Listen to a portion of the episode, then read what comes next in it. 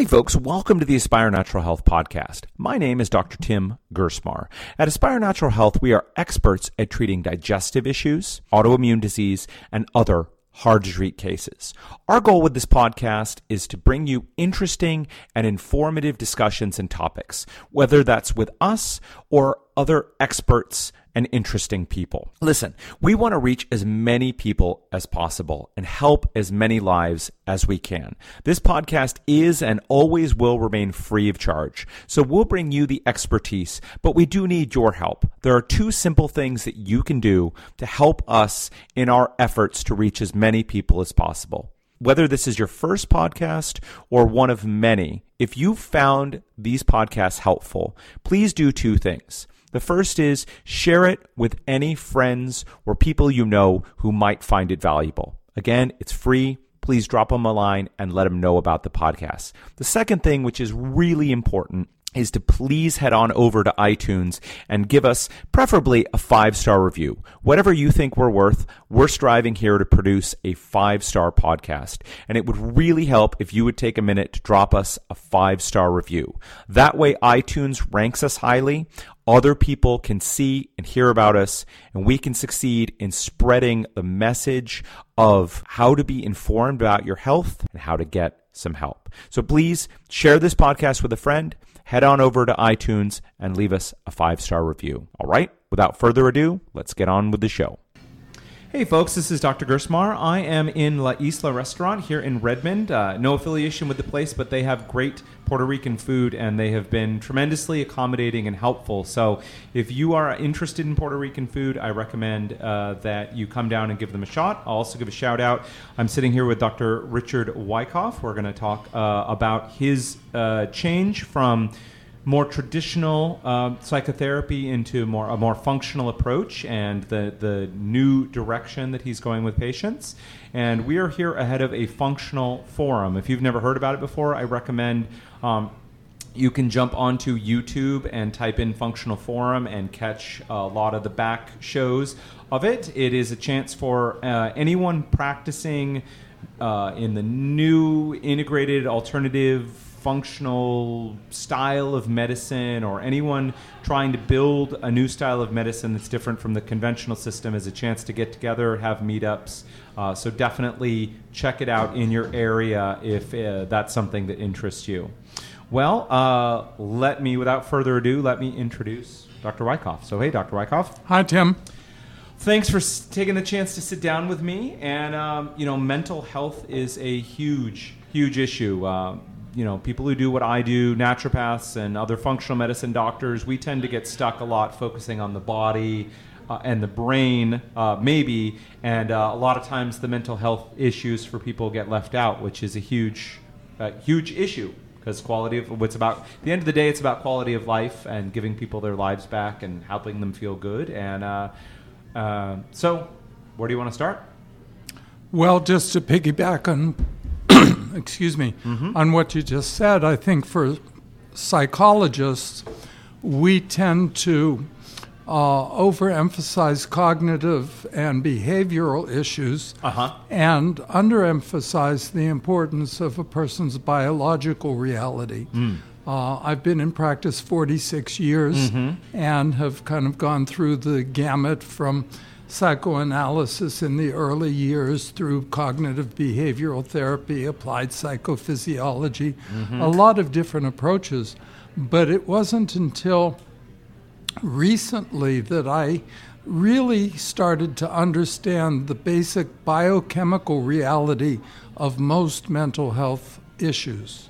So, Rick, how does this differ from psychiatry, where the the my understanding is they basically almost entirely moved away from any psychotherapeutic approaches at all, and it's all just about adjusting a person's psychopharmacology, or let's take out the million-dollar words out of it. They don't sit down and talk to their patients anymore. They just give them drugs like the Prozac and Paxil and all the different drugs. So how does what you're saying differ from the kind of traditional uh, or rather conventional psychiatric approach that we're seeing these days? Well, I think the major word is psychopharmacology or drugs. Benchmade molecules uh, tend to be easy to patent mm-hmm. and therefore easy to charge very large amounts of money for uh, and to control the market. Sure. Uh, and so psychiatry, for the most part, although I'm starting to see some uh, very tiny inroads in the literature, mm-hmm. uh, psychiatry, for the most part, is looking at a very narrow range of psychopharmacological products mm-hmm. that uh, are prescribed uh, to individuals with mental health problems. Mm-hmm. But I think we need to back up a little bit and understand that uh, that psychiatric and psychological problems essentially have been understood by categorizing symptoms. Mm-hmm. So if you can't sleep and you have uh, uh, uh, negative thoughts about yourself and, and and low energy and you feel hopeless and helpless, mm-hmm. uh, those symptom constellations we tend to call depression. Yes. But uh, depression in one person mm-hmm. is biochemically not the same thing as depression for another person. Hmm. So when we give standard antidepressant medications to uh, one person, it could help them very, very much. Mm-hmm. And other people, it can kill them. Mm-hmm. Uh, it can create such uh, anxiety and hostility and uh, Uh, mental health problems, manic problems, mm-hmm. that it can drive them to suicide or to homicide. Mm-hmm. So we have these little black box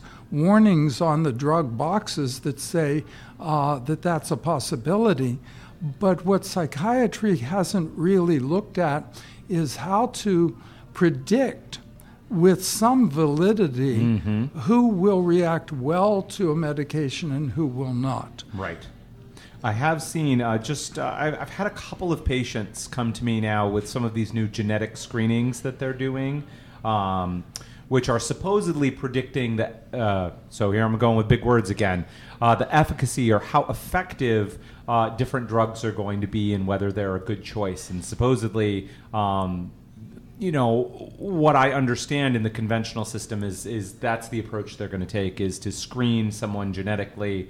Um, and to be honest, I don't know exactly what they're looking for, different mutations and different uh, pathways to, that suggest whether a, you know, a certain drug, oh, it, it, how well it's metabolized and whether they clear it effectively and maybe how it might affect their system. And so that... It's absolutely amazing the mm-hmm. advances we have in genetics now. Sure. Um, that being said, the major difference for individuals with depression, for example, sure. uh, is how well they methylate. Mm. Um, mm-hmm. Methylation is part of a biochemical pathway mm-hmm. that is involved in the uh, synthesis of most of our mental health chemicals, the sure. neurotransmitters sure. that we talk about. Sure. And someone who undermethylates may be... Um, able to get some real benefit from a standard serotonin reuptake inhibitor. Okay. Uh, whereas someone who overmethylates mm-hmm. may be someone who would have serious problems with it. Okay. Now, the problem today with uh, gen- gene testing for mm-hmm. methylation status uh-huh. is that there are some twenty-six different genes mm-hmm. that uh, in concert Uh, determine a person's methylation status. Mm, mm-hmm. What many people are looking at is just one or two genes, yes. typically the M T H F R gene or right. the C O M T gene, right. mm-hmm. uh, or a few others. To date, no one really has a good way of uh, looking at the various S N Ps or mutations mm-hmm. in Uh, a large number of genes, and then telling you what the bottom line biochemical reality will be. Right. So there are actually cheap and simple blood tests that will determine a person's methylation status for my purposes mm-hmm. uh, much more accurately than the gene testing today. Okay. But I'll bet you, Tim, mm-hmm. in ten years or f- even five years, mm-hmm. that will be changed. Right. I mean, I think I would agree with you. What we're seeing is, you know, with services like twenty-three and me, where people are able to, you know, send in uh, their genetics essentially and get the, get a chunk of them sequenced for a couple hundred dollars.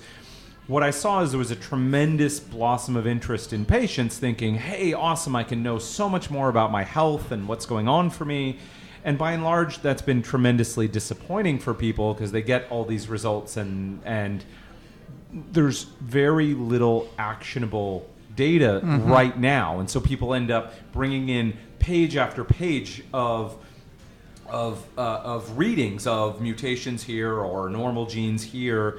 But at the end of the day, for most of us doctors right now, sorry folks, in two thousand sixteen, we can identify some key genes and what they do and how they impact people. For example, the M T H F R gene can be significant for some people. Um, but a lot of it, we're still left uh, not not knowing for sure how significant uh, some of these are for people or uh, you know, how it affects treatment. So I think what, what Rick is saying here is, we can look at genetics, and, and that's going to continue to be a more and more significant piece of un, of unraveling the puzzle. But for our intent and purposes, we're a little less concerned with genetics than with the functionality of the system and whether the system is functioning correctly and whether we can nudge it back into functioning. I mean, the way I think about it is, I don't necessarily, if we're looking at a car and we're trying to understand why it doesn't work right, I don't really need to know if it's a V eight or a V six or whether it's an automatic transmission or a manual. I need to find out if it's running effectively, if the spark plugs are working and the every all the pieces. And, and my understanding of what you're talking about here is we want to look at more of how the system is running than, than sort of, it, I know it's not perfect, but sort of how it's built, right? What the genetics are telling us. Yeah, that's the state of the art today. But right. I think that will change soon. I, right. Uh, I've had a number of patients who come in with a conviction that they are undermethylating because they have uh, S N Ps in their uh, M T H F R right. gene, for example. Okay. And when I run my blood work, I find that they're actually either normal methylators or overmethylating. Interesting. And that is critical when you're making a decision about how to proceed uh, with treatment. Now, I, as a psychologist, uh-huh. do not prescribe psychiatric drugs. Okay. Uh, I tend to uh, leave that to my colleagues, both by law and the, and the scope of my license. Sure, sure. But what I have found is that it's possible to get the same effectiveness, we mm-hmm. call it efficacy, sure. mm-hmm. uh, with simple nutrients that you can buy over the counter at uh, Costco or uh, Super Supplements or right. any uh, s- supplement store uh-huh. that has the same effect as psychiatric drugs, but without the negative side effects. Well, that's a big deal. So I'm yeah. very excited about that. Absolutely. We can we can essentially correct chemical imbalances now uh-huh. uh, without bench-made molecules from the pharmaceutical houses. I don't know if you know the answer to this question, Rick, but uh, y- you know, especially teens and children, they put the black box warning on a lot of the psychiatric drugs for suicide and mm-hmm. for homicide. Are they just more sensitive? Some of these com- do you know, are they more sensitive to some of these compounds, or did they get the bad luck to be the over methylators uh, or the, the people who were really affected, or do you know do you know well I do know that Doctor Walsh, who oh. is um, essentially the biochemist who discovered the biotypes of psychiatric uh, conditions uh-huh. and then developed nutritional strategies for treating them, uh-huh. has uh, studied that uh, to some extent. Uh-huh. And he has uh, told me that a very high percentage of, for example, the school shooters, uh-huh. adolescent school shooters, yes. were uh, depressed kids mm-hmm. who were over-methylators okay. who were then placed on S S R I drugs mm-hmm. uh, within just a few months before they had their problems. So yeah. in in research, it's really interesting. if you if you think of depression as a uh, single entity, mm-hmm. and then you give uh, a drug to uh, a thousand people who are depressed, right, and some of them become suicidal or homicidal. Yes. You really don't have a way to predict, and so you put a black box warning, and um, it's probably a good idea for us to protect our young people, right. But we should be thinking the same uh, concern about elderly people sure, and sure. about middle-aged people, sure, because a certain percentage of um, all people with depression are going to be overmethylators. Mm. Uh, but Doctor Walsh found that forty-seven of the last fifty school shooters mm-hmm. were actually overmethylators who were on antidepressant wow. drugs. Wow. Wow. Uh, particularly relevant, I know not kids, but we just, uh, this is just days after the most recent mass shooting that took place in, in, in Orlando, and you have to wonder if that particular gentleman had, had some of these same issues. I, I, I don't know. Um, But but particularly poignant, you know, our, our all of our brains are very sensitive, but especially our kids, and we're seeing, you know, a whole generation now growing up on different psychiatric meds, whether it's, um, you know, for A D D, they're doing uh, Ritalin or Adderall, or whether it's depression or anxiety, uh, you know, and, and, you know, we're not here to say that there's no place for these medications, but certainly what we're saying is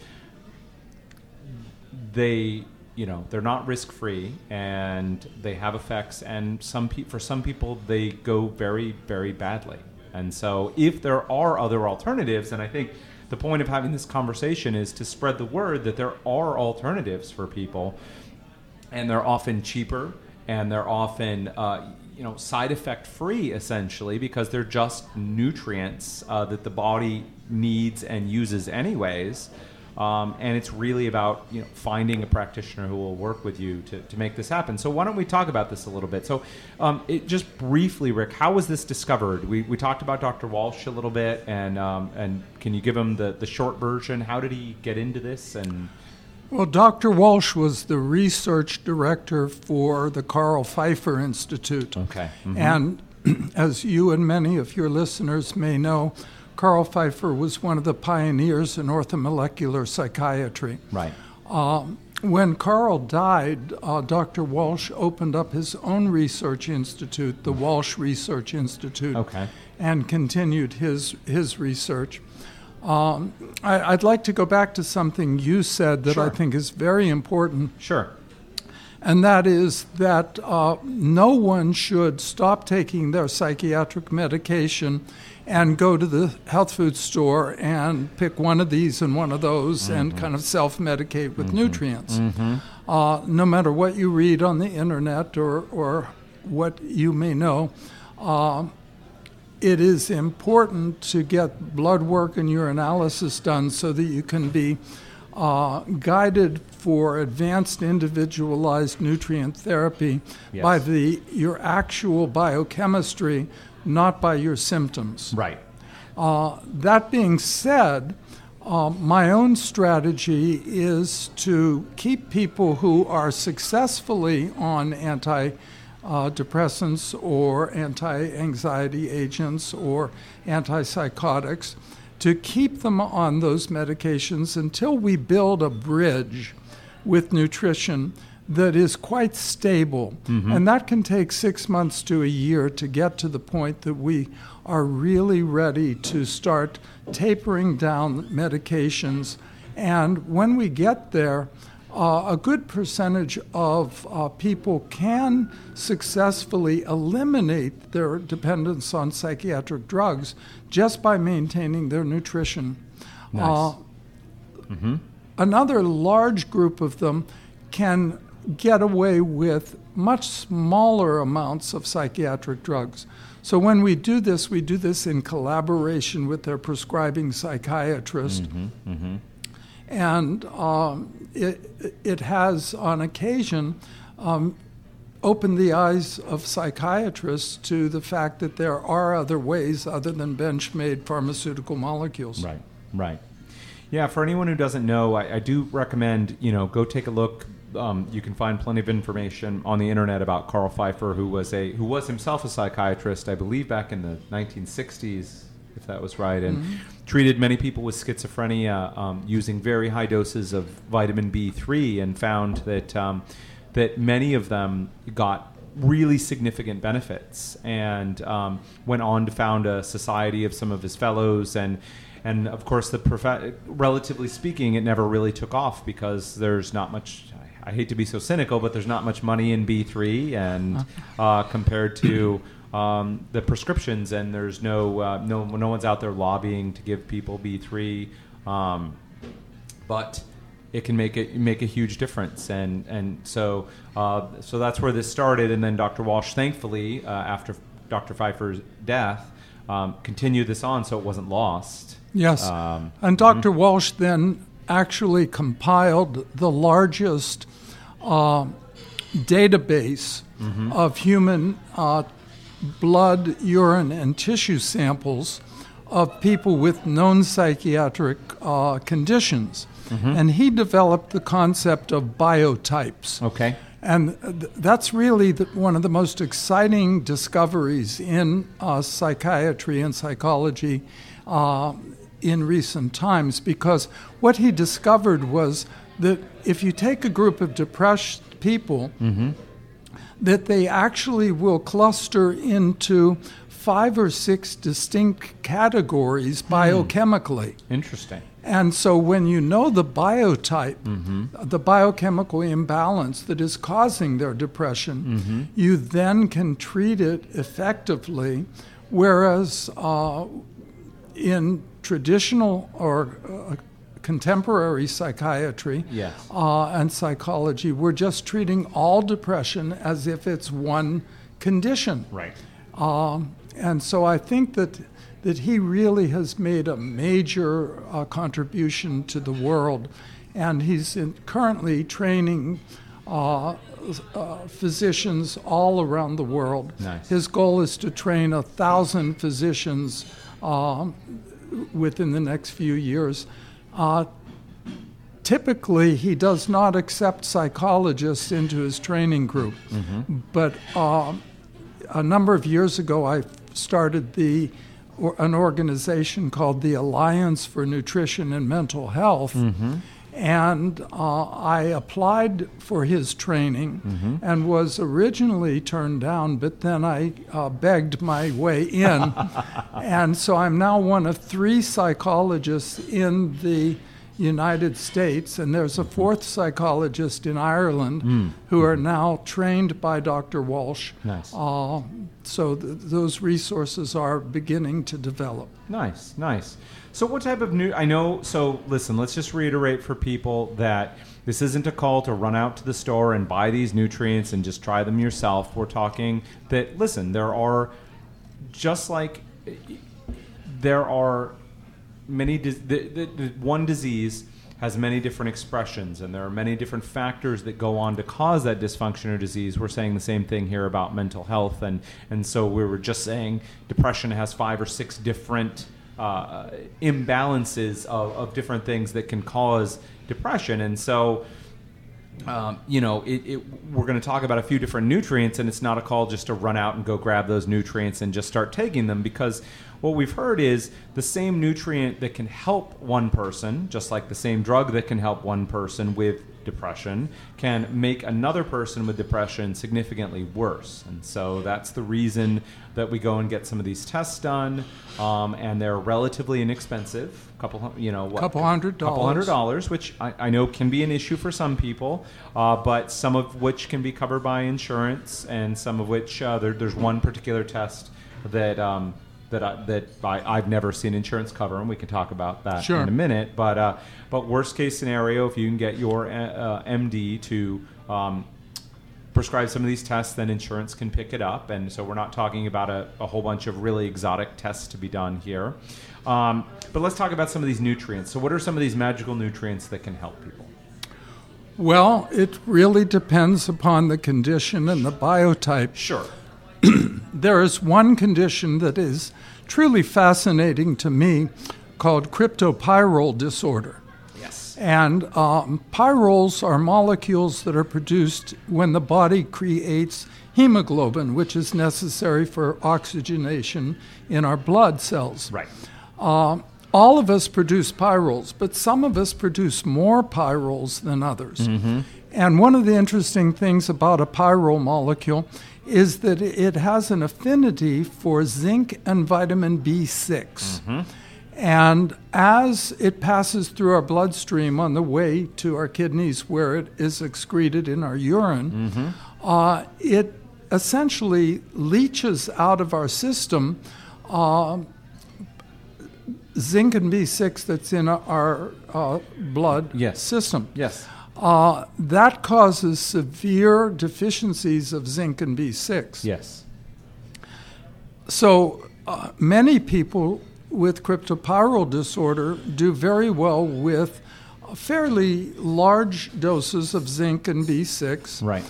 But because this condition also produces a lot of uh, free radicals, mm-hmm. you also need to uh, kind of buffer it with a lot of antioxidants, mm-hmm. vitamins like vitamin C mm-hmm. and vitamin E, mm-hmm. uh, biotin mm-hmm. it can be important. Mm. Selenium can be important. Sure, sure. Uh, and it, it becomes uh, critical to know the proper dose, because many people will go to the health food store and buy a low-dose sublingual zinc, mm-hmm. and um, it simply will not do the trick. You have to have the right amount, the right Uh, nutrients, and in the right pattern or dosing. So, for example, some should be taken in the morning, mm. and some should be taken in with the evening mm-hmm, meal, mm-hmm. but all should be taken with meals.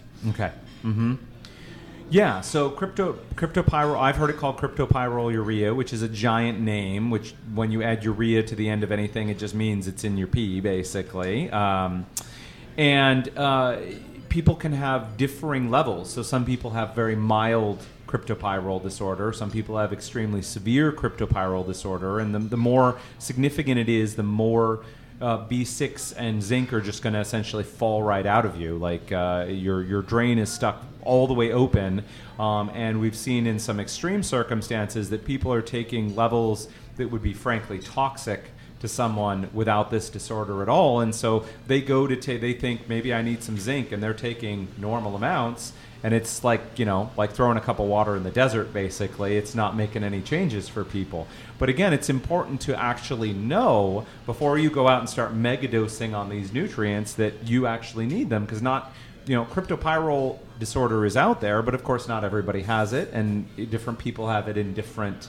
Uh, different severities. Yes. Right? Most the most common symptom of cryptopyrrole disorder is simply understood as tired body, racing mind. Interesting. Uh, okay. Mm-hmm. What what happens is that uh, in the chemical pathways of the production of our neurotransmitters, mm-hmm. uh, when we have low zinc, we tend to have high copper. Okay. And if we have high free bivalent copper in our system, uh, that tends to convert dopamine, which is a feel-good neurotransmitter, mm-hmm, mm-hmm. into norepinephrine, which is the stress neurotransmitter. Interesting. Okay. And so mm-hmm. people be, uh, develop uh, chronic worry. Mm-hmm. Uh, they can't go to sleep because they're worried about everything that happened during the day. Mm-hmm. They'll invent worries to mm. uh, to explain why they feel the way they feel. Sure, sure.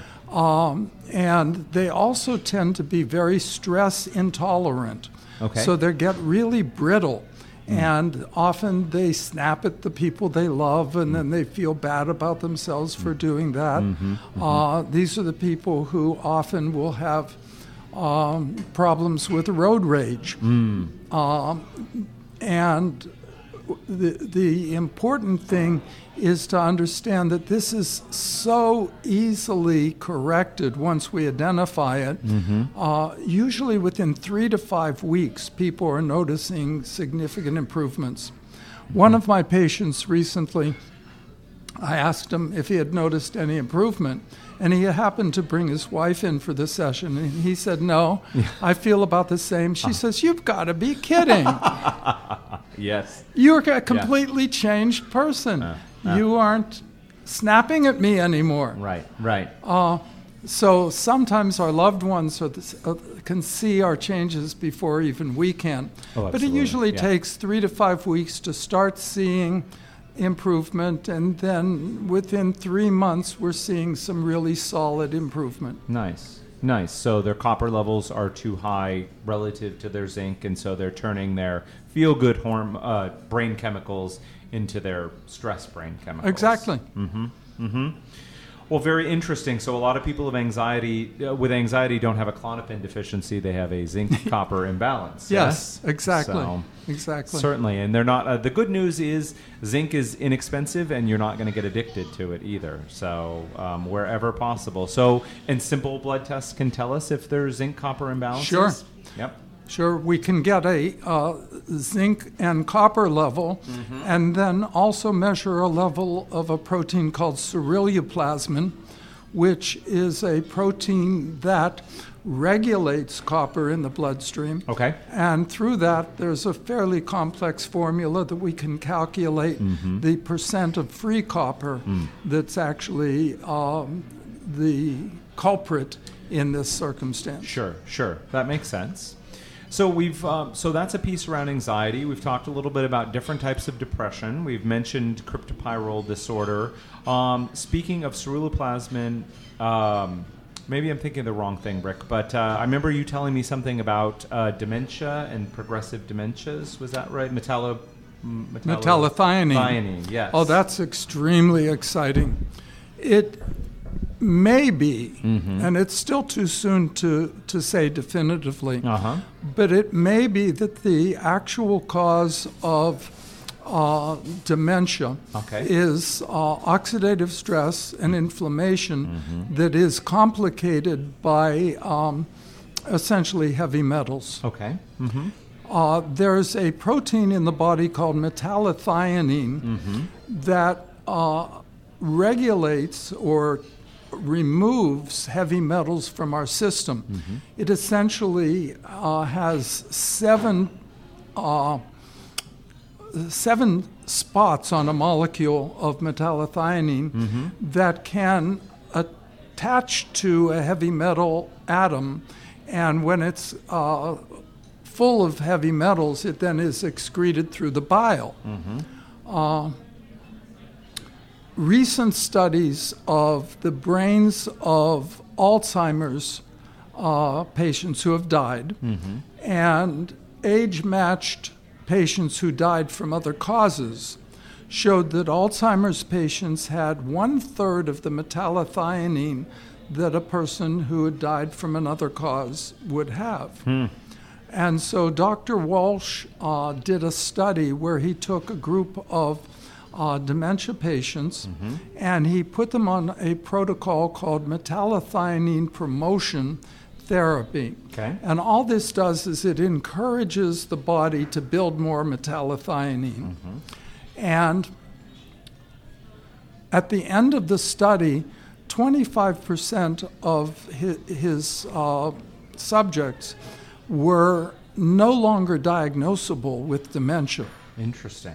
They had actually reversed. Fascinating. And yes. another mm-hmm. twenty-five percent had remained stable, mm-hmm. which is unlikely in the normal course of dementia because it's a progressive disease. Right. And unfortunately, fifty percent of them continued to decline. Right. So what we have is perhaps the first inkling of an effective or potentially effective Uh, way to prevent dementia. Mm-hmm. Uh, and it's been estimated that those of us who are alive today, by the time we're eighty-five, one in two of us will have dementia. Mm-hmm. Mm-hmm. So uh, metallothionein promotion is a, is a very exciting protocol. And that also has to be done under supervision of someone who Uh, has been properly trained mm-hmm. uh, in the Walsh protocols so that it can be done right. Sure, sure. I mean, I think it's another tool that we can add on to the things that we know um, are, are are going. There's a lot we don't know, but there's there are things we do know about what's actually going on. Um, certainly, inflammation uh, is you know, pretty well universally recognized to be a major factor in dementia and and uh, you know degeneration of the brain. There was an interesting study that I saw last week or the week before, talking about how the beta amyloid proteins in Alzheimer's, um, at least in mice or rats, are um, uh, protect their brains against uh, parasitic and and either viral or bacterial infections, and mm-hmm. so they were arguing that um, at least again for some, because uh, why why would we not think that maybe there are biotypes of dementia and there are different primary underlying causes of dementia?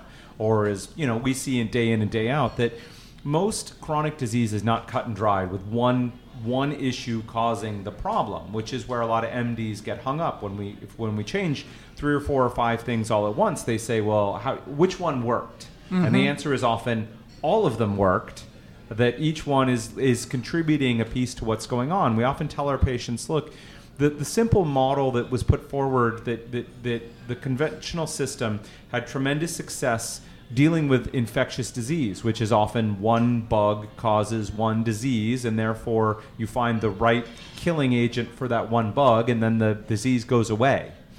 Chronic disease doesn't really work like that, that often there are many problems that go together. And so we often tell our patients, look, if we put you on five things, it's possible that one of those things does one hundred percent of the work and four of them don't do anything. It's possible that one one of those things does eighty percent of the work and the other four do twenty percent of the work.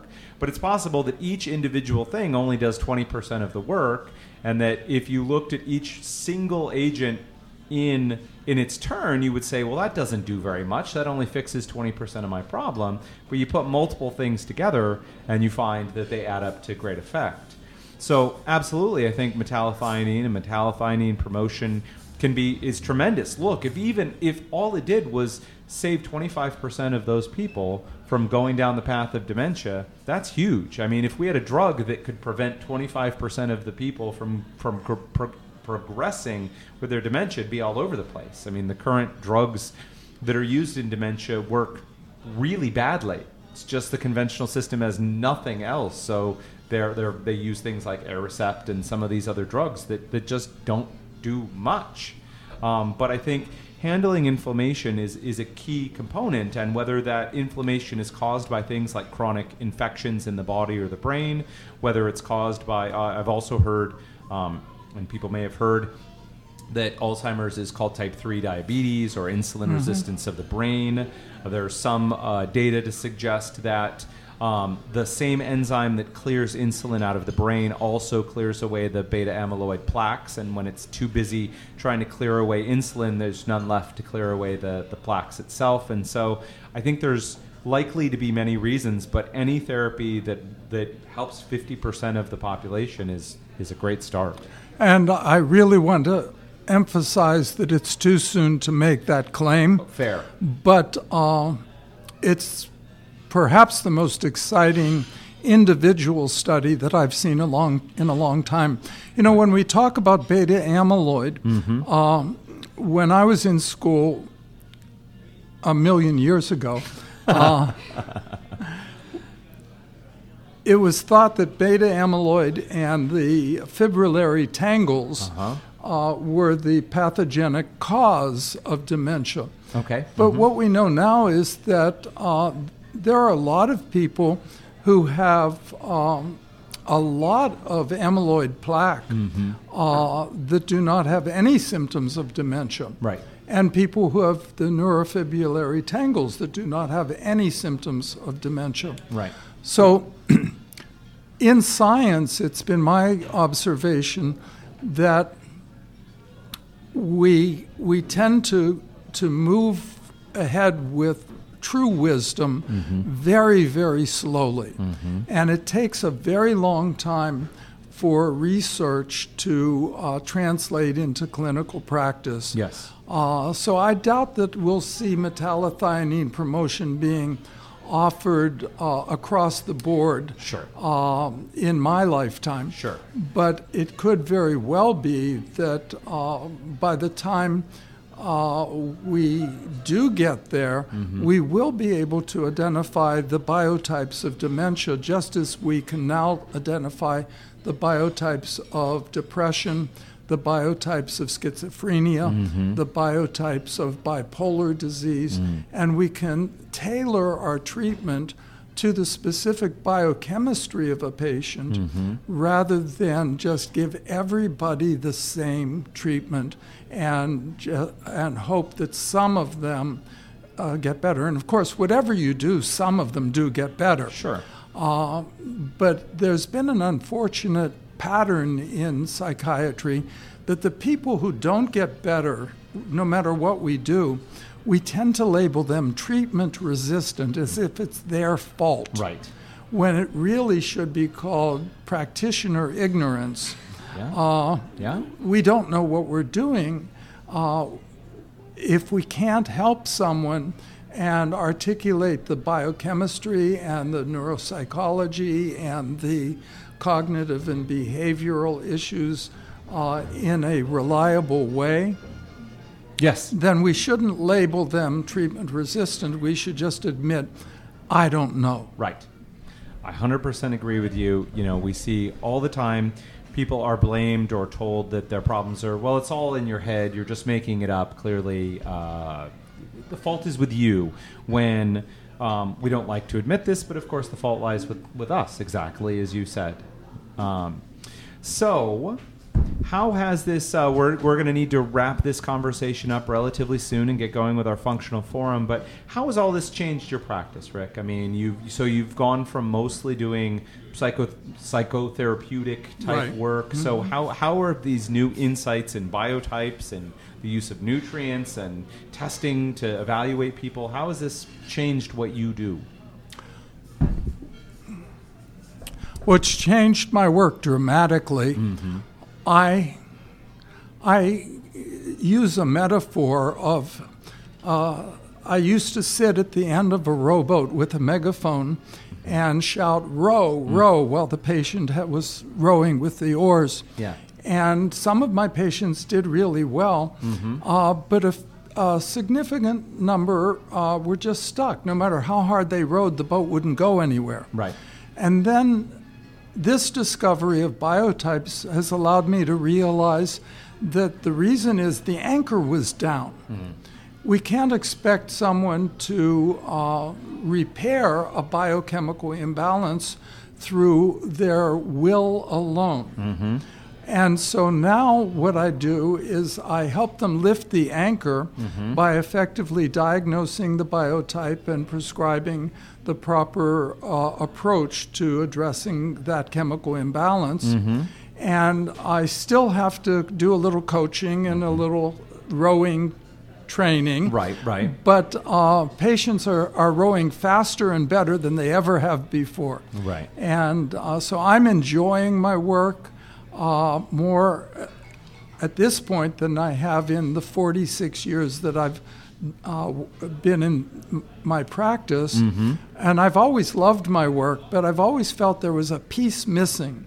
And so now I feel like I have that missing piece, and I feel complete in my ability to help uh, almost anyone who walks in through the door. Nice. It's important to acknowledge, I think, that there are still people that we don't understand, even with Doctor Walsh's wisdom. Sure. Uh, I'm sure there will be another Doctor Walsh in the next fifty years who will take us further. Sure. Um, but um, the work is extraordinarily satisfying mm-hmm. for me to be able to help people in months, whereas when I started in psychoanalysis, it was years of therapy was expected, and I really didn't see a whole lot of uh, progress with those approaches. Sure, sure. So let me make sure there's still a place for talk therapy, and there's still a place for all the, the different styles of therapy. It's not just all changing people's brain chemistry. No, right? Because when you grow up with a, a, a chemical imbalance, it causes you to develop certain beliefs about yourself, other people, and the world, and your future, and mm. your possibilities. Mm-hmm. And so we still have to uh, kind of dig through that and modify that.